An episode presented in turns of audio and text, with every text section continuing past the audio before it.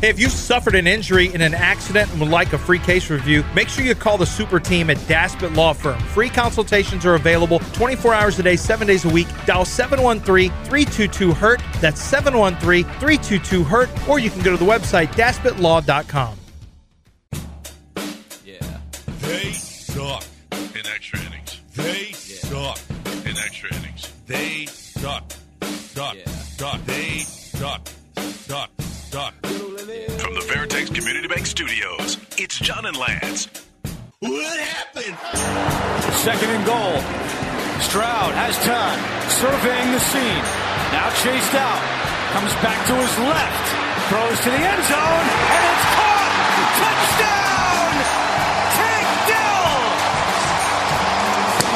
Touchdown! Tank Dell! All right, welcome back here on ESPN 97.5 and 92.5. Man, so many plays in that game that were so controversial. So many. I really don't that you could question from the. It's play after play.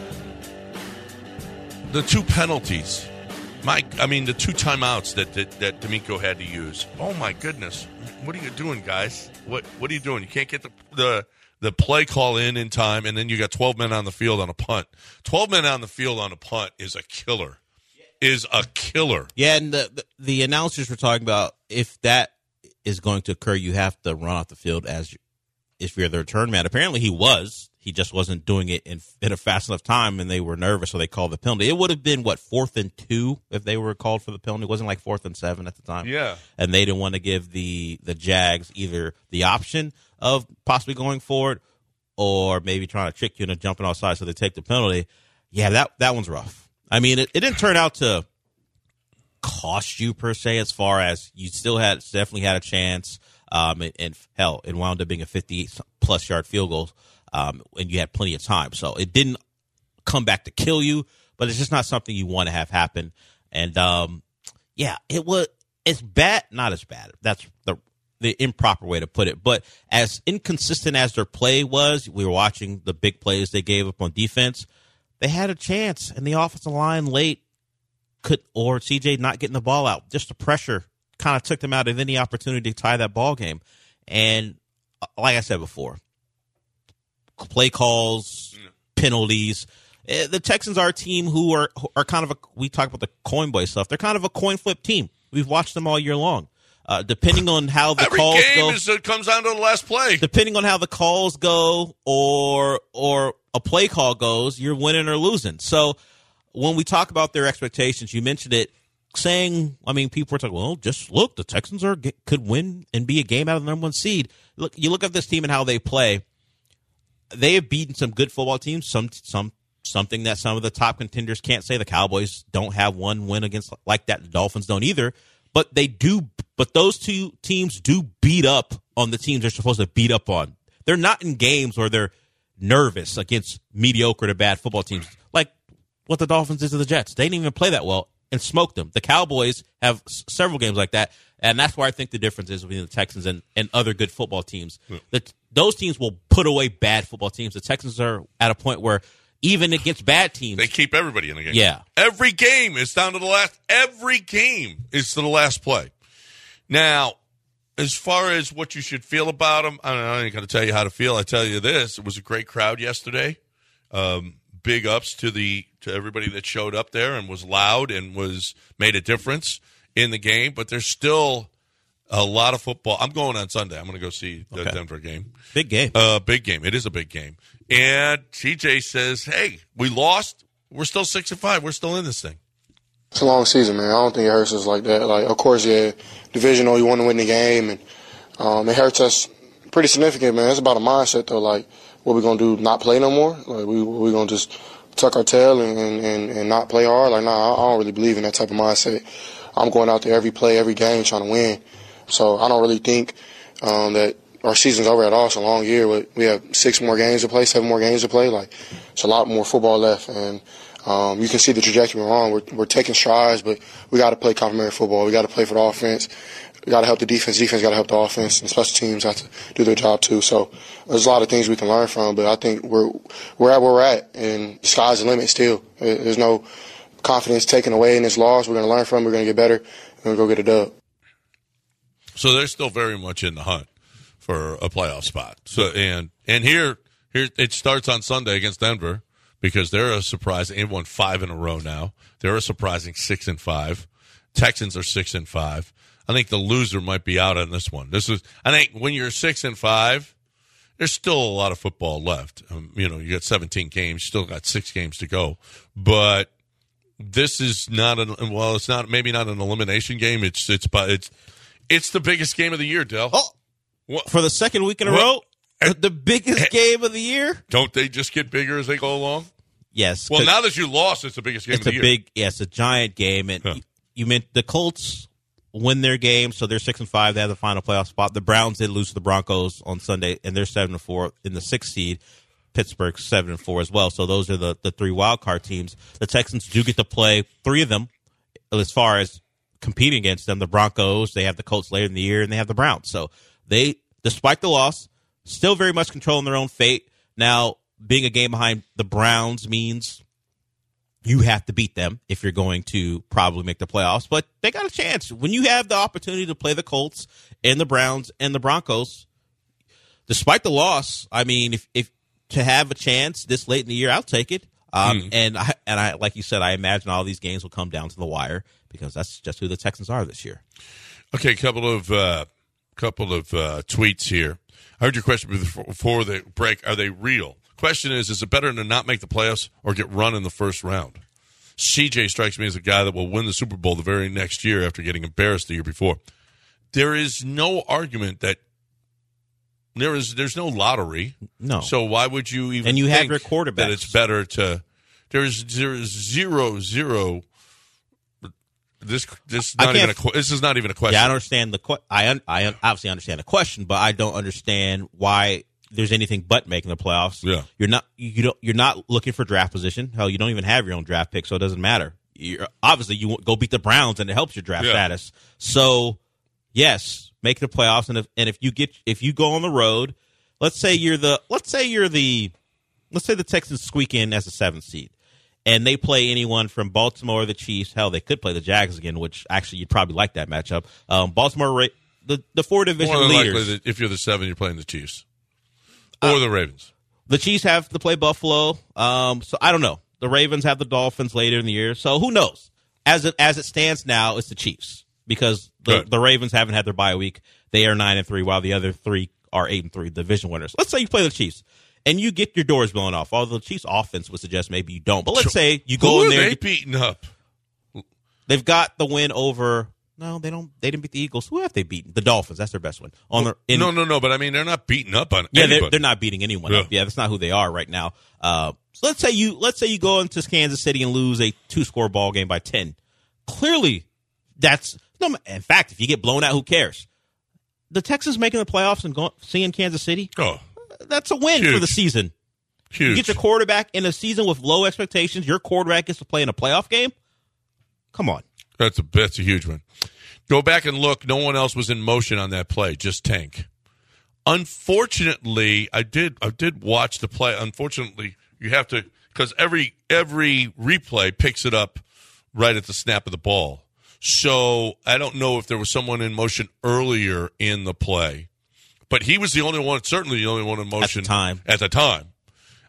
And if that's the case, and they called him for a CFL move, going toward the line of scrimmage, it was a half a yard that he was moving upfield before the ball was snapped. I don't think, guys, while they said that it was the 2, I don't think that there were 2 guys in motion. And that would be a major cause for being pissed off a little bit, because the Dolphins do that all the time. So yes. Tyreek Hill is always leaning forward before the snap. That's part of what they're exploiting, his ability to get a running start going forward before you can. So yeah, if that's the case, I remember the call, because I remember the big play. I don't remember how it all set up, who was moving, who wasn't. But if they're right about that, I've seen that picture. Did you bring back the Letterman? I would never wear a Letterman's jacket. It's not a good look for me. It looks like it's you. But it's not me. It looks like it's you. That's your face. It's my face, but I've never put on Texans gear before, so it's not me. Okay. I'm just going to let you know that right now. I would not. And besides, that jacket's a curse.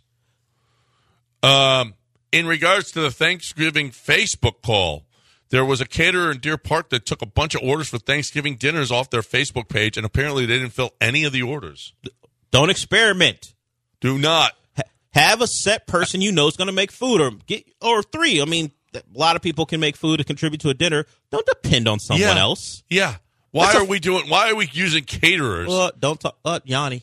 Oh no. Yanni's right. Like, hey, shut up. No. It's perfect. Actually, it's great. Oh, so it was like that kind of deal, and they didn't fill any of their orders. Yeah. Congratulations. Oof. Wow. You ruined a lot of Thanksgivings. Look, yikes. Yanni's outside of what John talks about him personally is a fine businessman who will get you your food. No, yeah. And that is the best turkey. The fried turkey from Damaris is the best. I don't know. How was your Thanksgiving? Mine was good. What? I mean, I got all my faves. I talked to people I need to talk to. Didn't have to hang out with people I didn't have to hang out. I didn't want to hang out with. It was great. Now, mine is very different. All my family doesn't live here, so most of my conversations are done over the phone for Thanksgiving. Just checking up on people. You want to just come to my house next year and every year after? Nah. You just want to come over and we'll just hang out. We'll sit on the couch and watch games. Why are we hanging out? I got more than one blanket. We could have two blankets while we're sitting on the couch. How cold is your house? Why do I need a blanket for at your house? It got cool out. Yeah, but you don't turn on the central heat? No, we don't turn on the heat. Why am I putting on a blanket? Okay. Imagine that, inviting a grown man to your house to go, I got a blanket for you. Here's a blanket. I don't want to be under your blanket. That's weird. I appreciate offer, but it's an odd offer. Yeah. Get yourself a space heater if you're going to give me a blanket. No, I could turn the heat on. I just don't. I know, because it brings all these allergens into the house. So I got to deal with it. I already got it. Look, I understand you have an issue, but I'm the guest. Yeah, but I don't care. I got a blanket for you. What kind of blankets. We don't even have to share one. There was never a chance I was going to share a blanket with you. I'm just saying. What kind of host are you? You're going to invite me to your home and have me freezing? No. Yeah, I got a blanket. Kind of blanket. I just said I got a blanket. Is it a heated blanket? It could. If you want one, we'll try to find one. I'm not putting you out. Don't worry about it. Jeff is on the north side. Wants to talk about the C.J. Stroud situation. What do you say, Jeff? Hey, guys. First up, the worst non-penalty call was the holding on Trevor Lawrence's 1-yard touchdown after the two egregious pass interference. Left tackle of the Jags clearly held our guy, but neither here nor there. C.J. Stroud needs to improve his situational awareness. I know he's a rookie, but 3rd and 1, 4th and 1, we don't need to be throwing deep bombs. Maybe just a simple flat, toss or QB sneak. I know the coaches need to improve their situational awareness too, but the big part was the last play before the field goal. C.J. Stroud could have ran for 5 yards. Instead, he tried to do what Brett Favre did on the Vikings, where he just threw a terrible pass. You just got to get a few more yards for your kicker who can't kick very far. So for me, C.J. Stroud, he just needs to take a page out of the great quarterbacks. They'll take that 3-yard run, and now our kicker kicks a 52-yard field goal. Hopefully the refs spot it correctly, and we go into overtime. And so that's really what I want to talk about is Stroud's just got to improve that situational awareness a little bit. I will say this. He got sacked by Josh Allen, okay, and then he threw a pass over the middle to Nico for 7 yards, and then he threw a pass short left to Devin Singletary. I mean, you were asking him to get fewer. I mean, he threw a couple of short passes after that to try to gain more yards. Yeah, on that particular sequence, he did try to hit Singletary. It was defended well. It went incomplete. I wouldn't necessarily criticize him on that set of downs, but even leading up to that, I think I don't know if it was before the sack, but throughout the game, there were times where just take the 4 or 5. He has an ability, despite his unwillingness, at least at what we saw at Ohio State and certainly some of it here, his unwillingness to want to be a runner. He has the ability to pick up 4 or 5 and maybe make a guy miss and make it a longer game. That will be my issue throughout the game, what I saw from him. He would roll out or hang or, you know, you look like you're rolling to the left, buddy, he would check back into the pocket. And sometimes those things work out because the guy would come free, and he had a couple guys like that. But other times where you're thinking, okay, avoid a hit, go take your 4 or 5 yards, throw the ball away. Either that sometimes is what I would like, just to keep him from taking shots, because I talked about it earlier. I think the hits are building up. He got hit quite a bit yesterday and slow to get up a couple times. So I wouldn't blame him for what happened late. There was a sack that he couldn't avoid that changed the complexion of that entire set of downs. Listen, there were two sacks. He came back from the first one. The second sack, he wasn't able to come back. He was Josh Allen was on him right away, and I'm not going to blame CJ for that sack.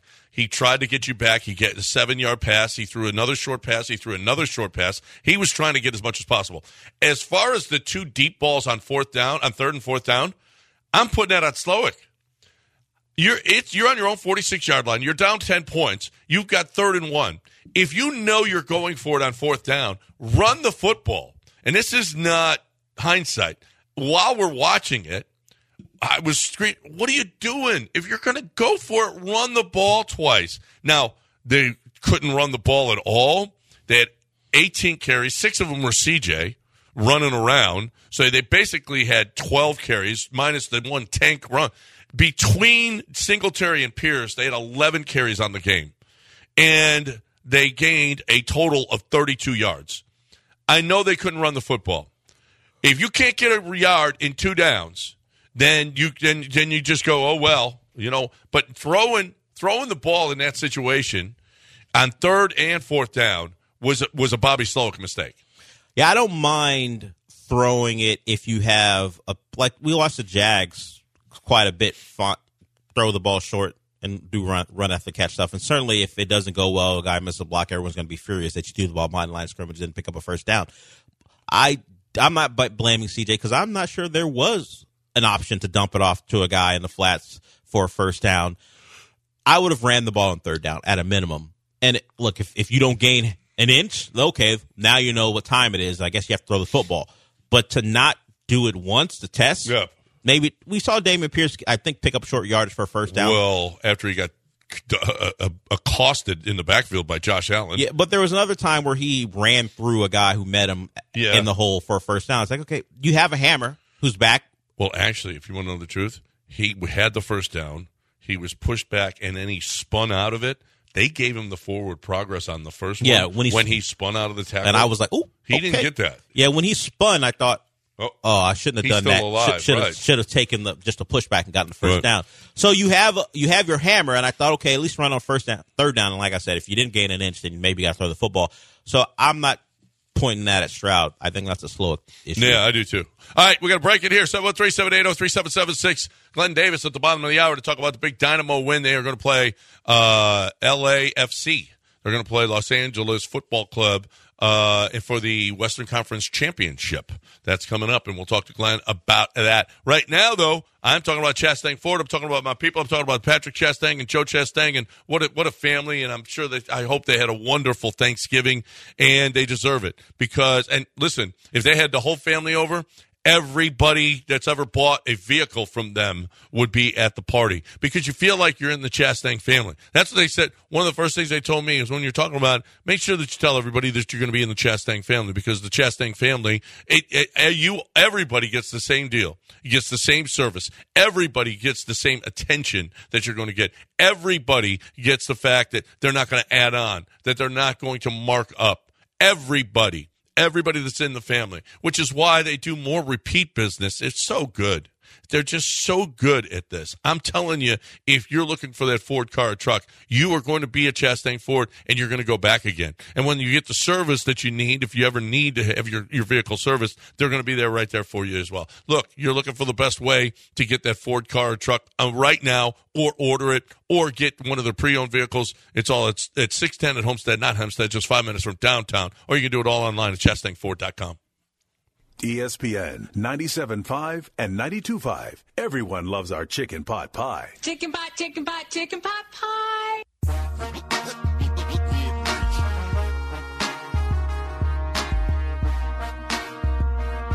Live and trapped in the Veritex Community Bank studios, it's the Human Centipede with John and Lance. I'm not sure which end Dell is going to join.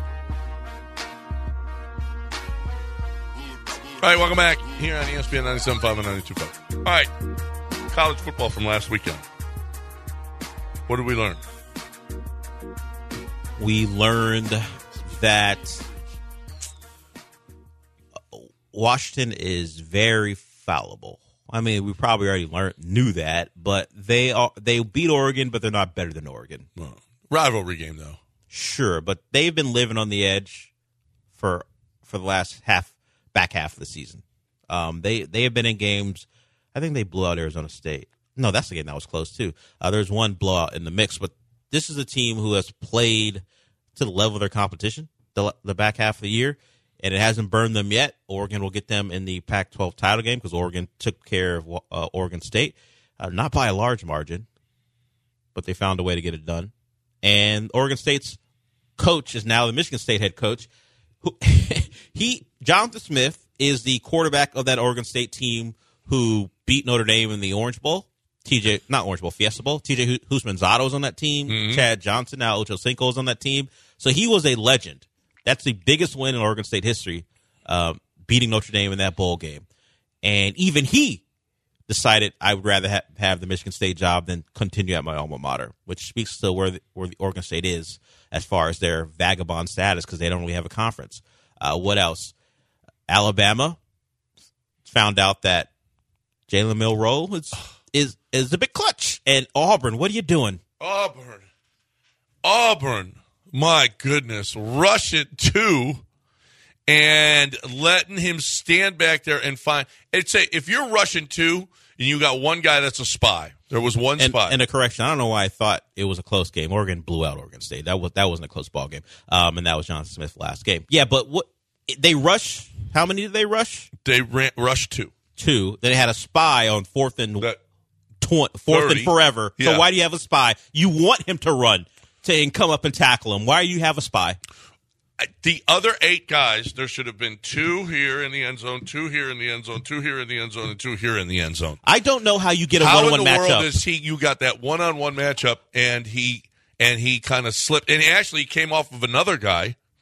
How in the world do you let that happen if you're Auburn? I mean, it's something we would have to mention with Glenn Davis. I mean, zonal marking. Like, you just have a couple guys. That's a soccer thing in the box. Have guys covering a zone. Yeah. Like, it's matchup zone. And you could have put eight in the end zone. It's match. Eight. Yeah. Oh, hell, put 11. And if Milroe wants to run, come up and tackle him. Now you've got a running offensive line coming at you, too, if he tries to. But how does anybody have one-on-one coverage where he can get away with a bit of a push-off and score? Yeah. How does it happen? Oh, my gosh. That was one of the biggest plays in that rivalry. That's in one that of the stadium. Biggest in that stadium. That stadium is, look, in Tuscaloosa, unless Cam Newton's playing quarterback, nothing exciting is going to happen. Alabama's going to run them off the field. But in Jordan-Hare, those are where the exciting games happen, and that's another one. Yeah. I think they were called the kick six.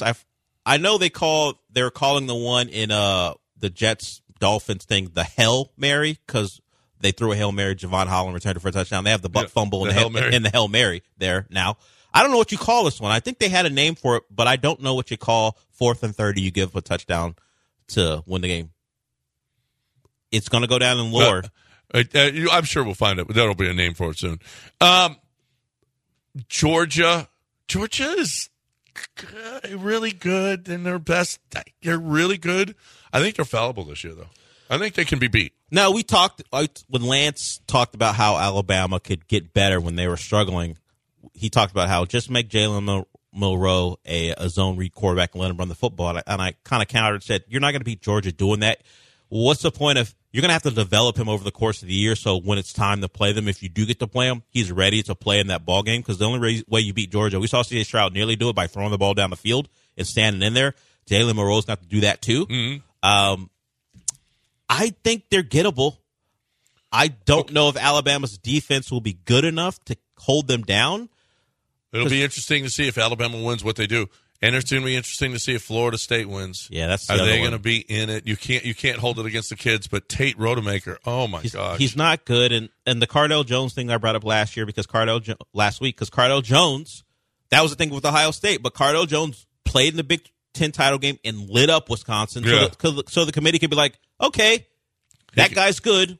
They can keep playing, and then they want to win the title. We got to see what he does against Louisville. I don't think he's going to light State, them up. I'm telling you, even Texas, Ohio State, there are several Oregon, teams. Whoever. There are several one-loss teams better than them, and that's not hate. They've found a way to win, but that offensive line isn't great. Now their pass rushers are really good. That Florida offensive line is not great, but their biggest issue beyond quarterback, I don't think their offensive line will be able to hold up against one of those playoff fronts. I think it will get ugly, and honestly, they'd be doing us all a favor. We have that sounder. I know we got Glenn Davidson on the side. We got that sounder in there about what have you done to us? That college football fan was upset that TCU got to the title game. It'll be the same thing.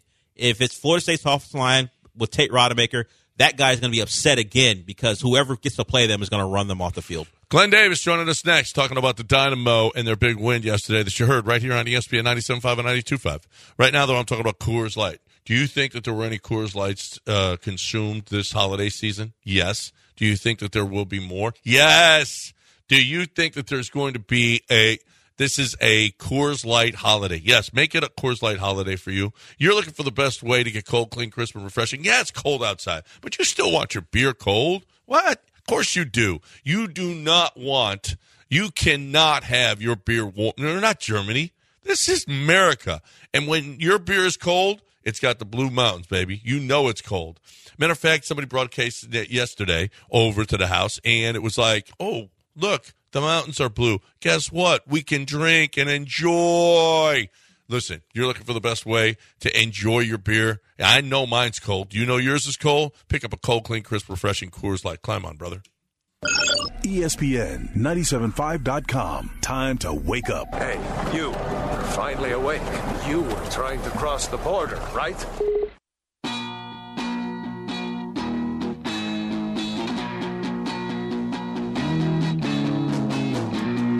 Back to the Veritex Community Bank Studios. Here's Lance and John. Let's scratch that. Reverse it.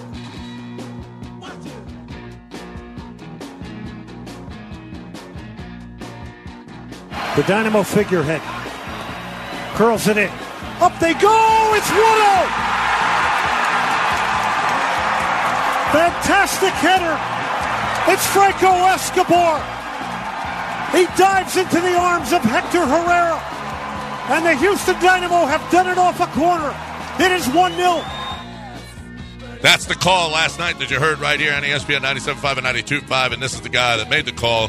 Glenn Davis, the foremost authority. It's rare that you have the foremost authority of anything when you have. Don't we have the foremost draft expert? Preeminent. Preeminent. So. Preeminent. That's what he is. No, okay. We've got the foremost soccer authority in the city of Houston, and he's with us right now on ESPN 97.5 and 92.5. Glenn, how about this team? How about the job Ben Olsen has done? What about the way that Onstead has put this thing together to reach the Western Conference Finals? They've come a long, long way. Did you expect it? Going into this season, did you think this team had this kind of shot? I had pegged them to make the playoffs. I don't think any question with the midfield that they had with Artur and Hector Herrera bought in and Karaskia and, Bossy. But a lot fell together, and I think, people that watch Major League Soccer over the years understand that it's not necessarily about the body of work during the year. It's about how you enter the playoffs. And I think in September, and I'm not the only one who's saying it, a lot of people saw this, that this was going to be a dangerous team in the playoffs. I said, don't be surprised if they make a run all the way to the MLS Cup final, because this is about momentum. It's about unified squads, all the things that people say, but we're actually seeing it occur. And you also got to get a few breaks along the way. It's Major League Soccer, but 17 new players, married with a new coach. Coach has resources, staff brought in by the new ownership. This is what happens when you focus on the competitive side of the team with people who know the game. Glenn, we've heard another Houston franchise, whether it be the coach or the players, talk about getting the fans out there when the Texans are concerned. The Dynamo, kind of reminiscent of the Texans, have had issues the last couple of years being competitive. Now they do have they have won U.S. Open Cups. Watching the game last night, I go, okay, that's a good crowd. John was out there, said it was a great crowd. Has this team got the fans to completely buy in? And I imagine all the success certainly has helped. Well, look, there's a lot of buy-in right now because you have a winning team. Okay, but if you're going to look at the entire season, the Dynamo were 29th out of 29th in attendance. There is no reason why that stadium shouldn't look like that game in and game out with the quality product that's now being put on the field.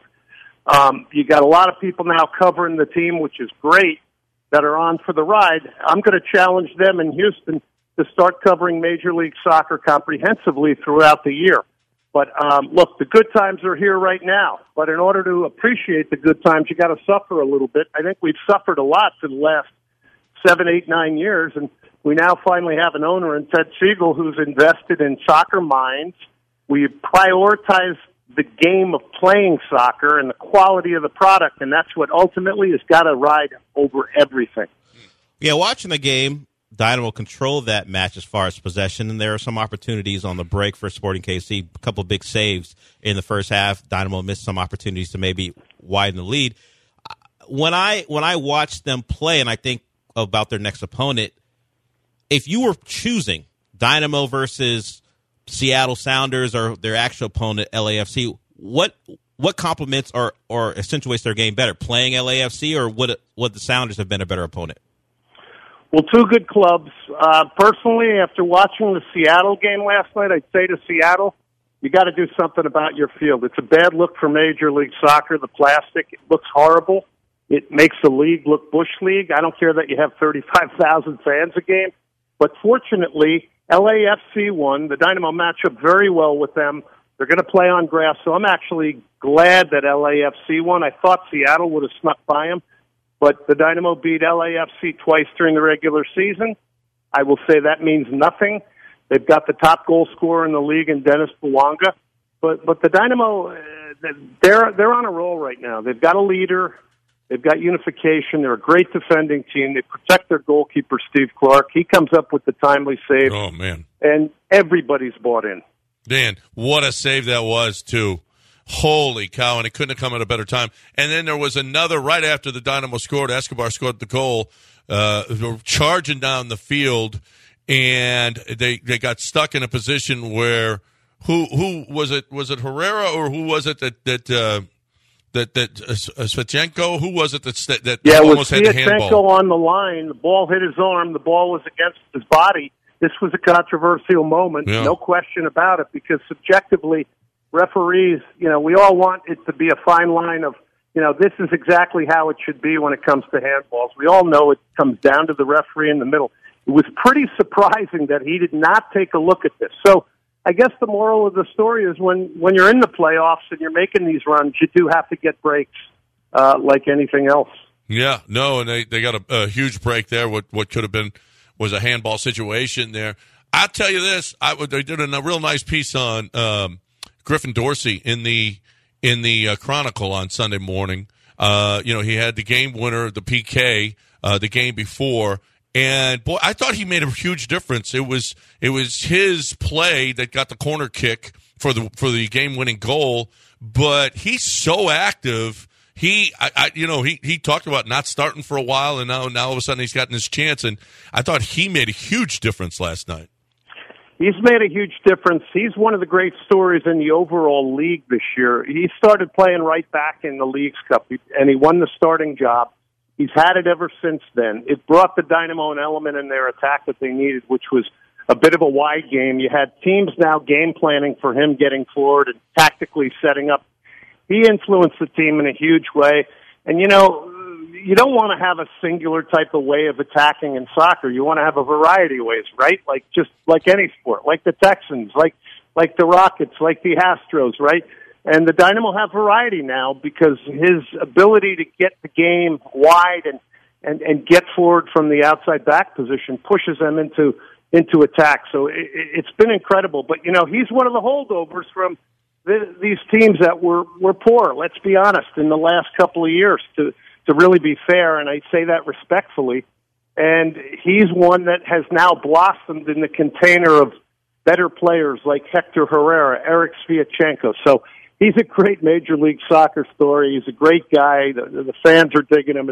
It's awesome. Glenn, you talked about the new players, and we had Ben Olsen on earlier in the month. He discussed coming in and changing the culture of the franchise. Talk about staying power. I know Karaskia has mentioned maybe going back to Europe.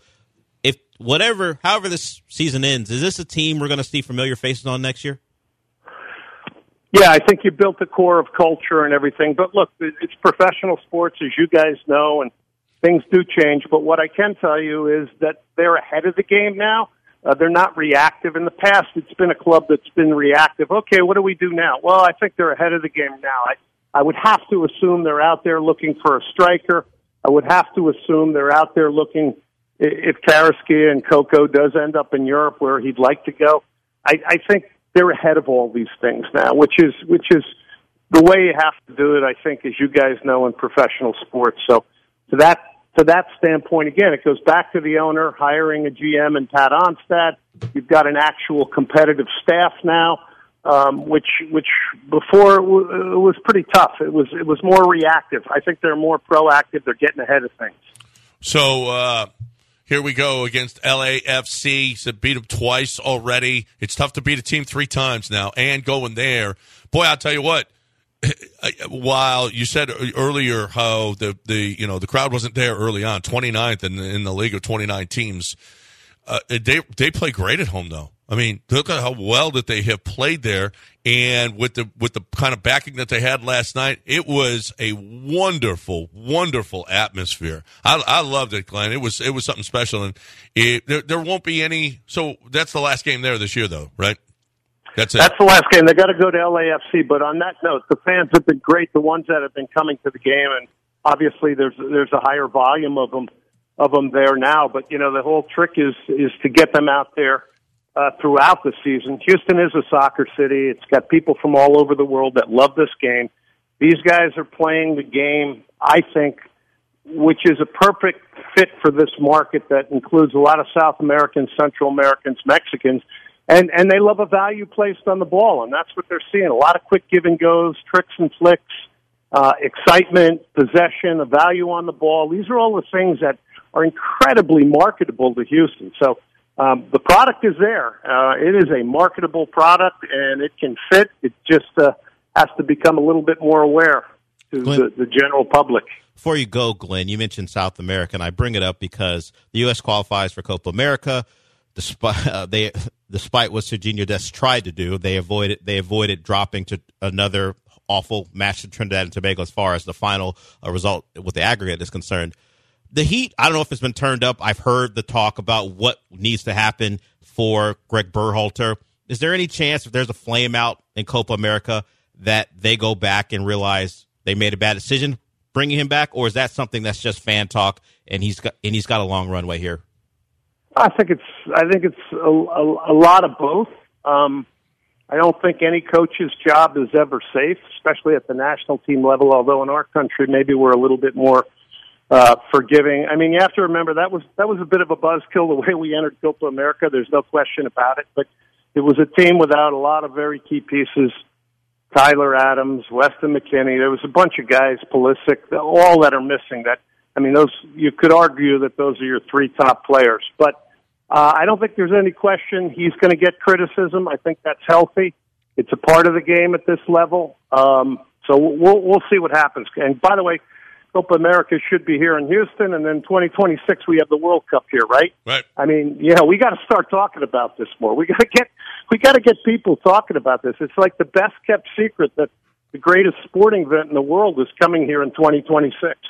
So the game is Saturday, the Western Conference Final. Do we have a time yet? Let's see. It's 8:30. I think it's 8:30. Yeah, I think so. Yeah, I don't know exactly what time the game is, but it comes quick, and they're one game away from the MLS Cup Final. Remarkable. Yeah, yep. It's 8:30 our time. 8:30 Central. Yes, 8:30 Central. Yeah. So there it is. And Glenn Davis, the voice of the Dynamo, right here on ESPN 97.5 and 92.5. Great stuff. Well, it was a great time. Appreciate your help yesterday. That was really great stuff. I really enjoyed it. Me and my nephew enjoyed it. Send me that picture, will you? I got a picture of Glenn Davis. I'm going to frame it. I got to frame that thing. Okay. If you can get a picture with Glenn Davis, then you... Okay, now we got some comedy in this segment. I love it. He's here all the time, right? Yeah. You can always get a picture of Glenn Davis. No, well...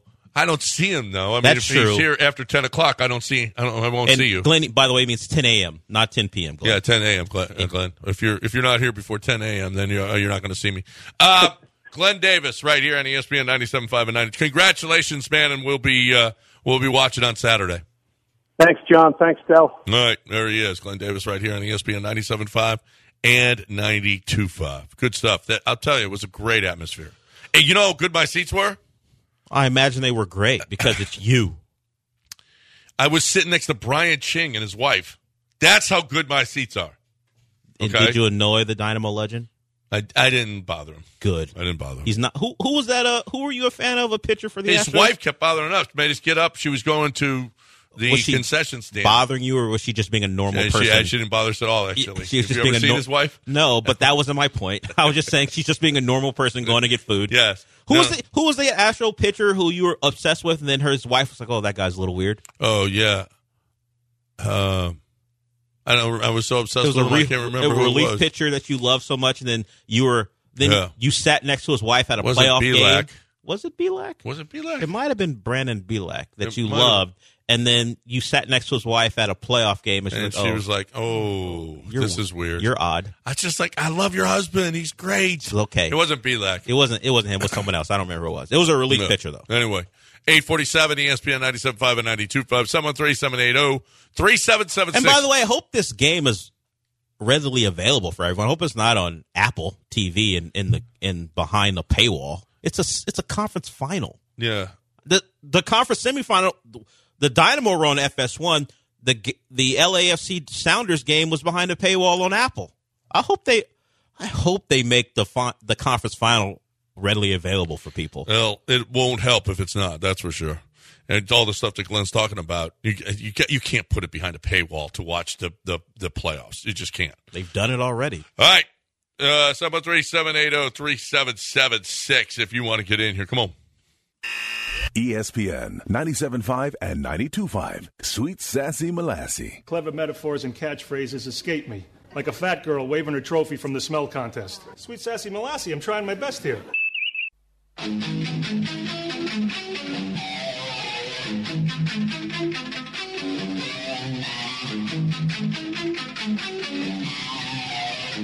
from the Veritex Community Bank Studios, it's time to rejoin the undisputed best sports talk show in Houston. It's clearly John and Lance, except no substitutes. We're rewatching the Texans game here. Walker Little from Episcopal High School. Mean Street. Ball started at least twice. You think he was a little nervous because he was back in Houston, and he's from the tough streets, mean streets of Episcopal? No, well, he wasn't out on an island because he was playing guard before Cam Robinson got hurt. No, I think he was just nervous to be back in the city where he had to escape all that gun violence at Episcopal. There's no gun violence at Episcopal. So didn't he go to Stanford to get away from all the violence and drugs? And now he's back in the city. Some kids, why are you doing that? Like some college fans. People might think you're telling the truth. I'm being serious. Some fans are like, why won't that kid stay home? And we find out later the kid wanted to get away from a bad environment. Is that why Walker Little went to Stanford, to get away from a bad environment? I don't think that it's a bad environment at Episcopal High School. And now he's back, and all the guys he wanted to avoid are in the stands, so he got a little nervous. He was always leaving early. My goodness. Well, I think it's more of a Jaguars thing because Jawan Taylor did that last year too, and that's just what they teach, I guess, and that's what they get away with. We talked about it earlier. Joey Bosa lost his mind because they wouldn't call false start. Bosa literally lost his mind during that playoff game because they wouldn't call one. And D'Amico was like, "What is going on here? How can you guys?" That was one of the worst refereed game I think I've seen in a while. It was bad. That was one of the worst referee games I think I've seen in a while. Will complain, for both sides. The Jags will complain about the egregious non-call that led to a pick and led to the Texans getting right back in the game. Mm-hmm. The Texans will complain about the Tank Dell non-catch and all the other, and the Tavier Thomas non-interference and the Steven Nelson non-holding. Those are a couple that were brutal that went against them. So it was awful, but the league itself has had an awful couple weeks and maybe an awful season. Go to the maybe their premier game of the weekend beyond this one. The doubleheader on CBS in Philly, Josh Allen, who I'm not going to complain because the Bills lost, But he got horse-collared because it was outside the pocket. You're not allowed to do that. And doubly, they didn't call that. I did think that if you're going to call intentional grounding, that was right. I don't care that Gabe Davis was 5 yards away. That ball, like, landed an inch away from Josh Allen. That's intentional grounding. But it's only that because he was getting horse-collared. Yeah. It was not a good day all around for officials. No, that was clearly a horse collar, and he didn't. There was no. But at first, he grabbed the front and ripped the front. Yeah, and then he grabbed the back. Like, I haven't gotten enough of you. I'm going to grab the back. And we do have breaking news. I don't know if Brian knows about our breaking news sounder. Brian. It's on my phone. It's just Lance doing the Viking horn. You don't have to. It's not going to be on the page unless you've already uploaded for something else. Tom Pelissero's reporting that Frank Reich fired by the Panthers, which is odd. I mean, I could see if he'd been there for a while, but why? 1 year. You obviously feel like he is retarding the growth of Bryce Young. Yeah, Brian, I was a little nervous too, but I think he can say it in that tense. Yeah. Because why would you do that? Why would you? I don't understand this. Maybe he feels like Bryce Young is not getting the kind of tutoring that he's supposed to be getting. And Frank Reich is a well-known quarterback whisperer. Well, he is now. This is a different scenario because they played multiple quarterbacks, but Steve Wilkes was in Arizona for a year, not known as a quarterback whisperer, but they drafted a quarterback in Josh Rosen, top 10 or so. And they played an older quarterback. They went to Josh Rosen. It didn't work, and they fired Steve Wilkes. Is he Steve Wilkes level bad, or do they think they have another option that they can go to quickly once the season's over? Because getting rid of Frank Reich, I mean, he wasn't great at Indy. There's a reason he got fired. But after one season, you've decided you made the wrong decision? Now, Dave Tepper ain't known to be the most normal owner, but it's a quick one.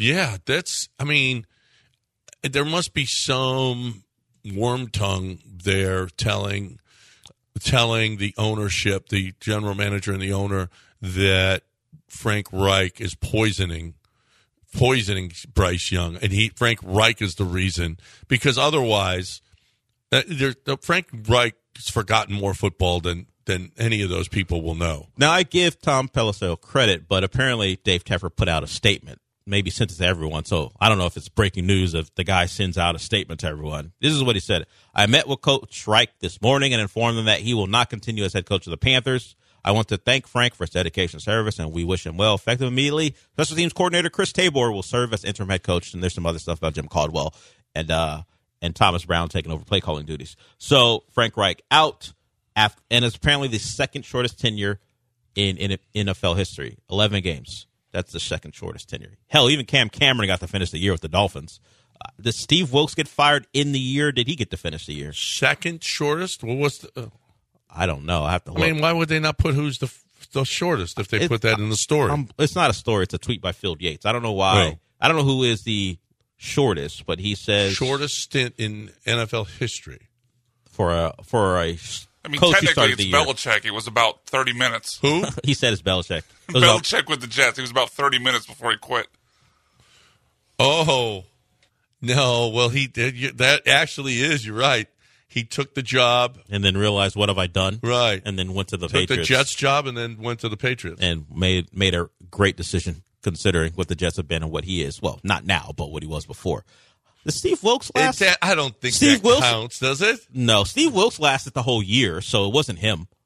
And by the way, Steve Wilkes was the interim. Did a coach ever die in his first year? I don't know. Steve Wilkes, by the way, was the interim head coach last year for the Panthers. Went 6-6. Didn't consider him for the job, though. I found something on NFL.com. Apparently, George Allen took the Rams job way back, and after two preseason games, got fired. He got fired after two preseason games. Two preseason games.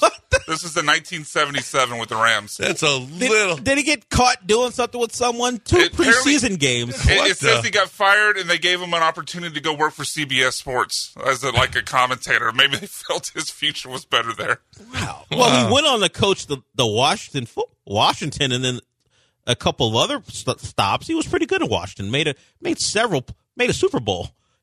in the early 70s, so he wasn't a bad coach.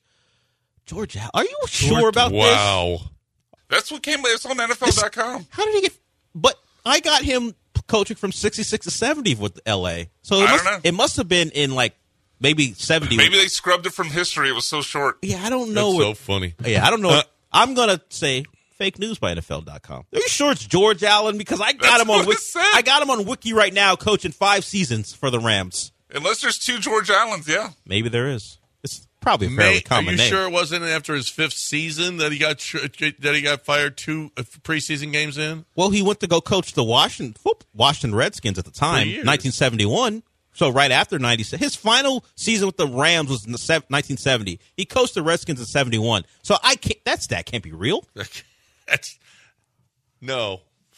I'm not buying it. 2 preseason games in. No owner. You would never hire. No coach would ever go there again if you got fired 2 preseason games in. Well, I am seeing a guy that coached for the Bills, Pete McCauley, got fired after 9 games, also in the 70s. That's probably him. So maybe that's the official record, right? Now Allen might have gotten fired at 2 preseason games in, but after his 5th season. But then he went on to immediately go coach the Redskins. He got fired in the same off one preseason, then went to go coach a team in the same season. Because he got fired. He would have been fired in 71 and then go coach the Redskins in 71. The man was 2-time coach of the year. He didn't get fired in the preseason. No way that happened. No. I'm not believing that either. Breaking it here. Let's go. You want to get in when you come back? Let's go. Anything that you want to talk about from this? And it was a good, long weekend. Great weekend of sports. What do you want to talk about? A lot of stuff to do. Hold on. Before we go, the stat is real. He went to go coach the Rams in 78. After a stint with the Redskins and got fired in the preseason. Oh. So he went back. Oh, he went back. So the stat is real. NFL.com vindicated. But even still, he had coached a long time.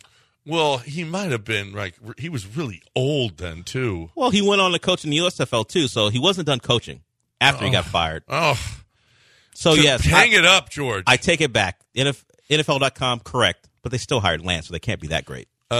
Crazy. He got fired 2 preseason games in. And then they got another coach after that. We got to take a break. You're listening to the ESPN 97.5 and 92.5. Don't come anywhere. ESPN 97.5.com. If you want in, you have to audition. Hi, I'm Carrie Dubek, and I'm reading for the role of man at party who smells fart.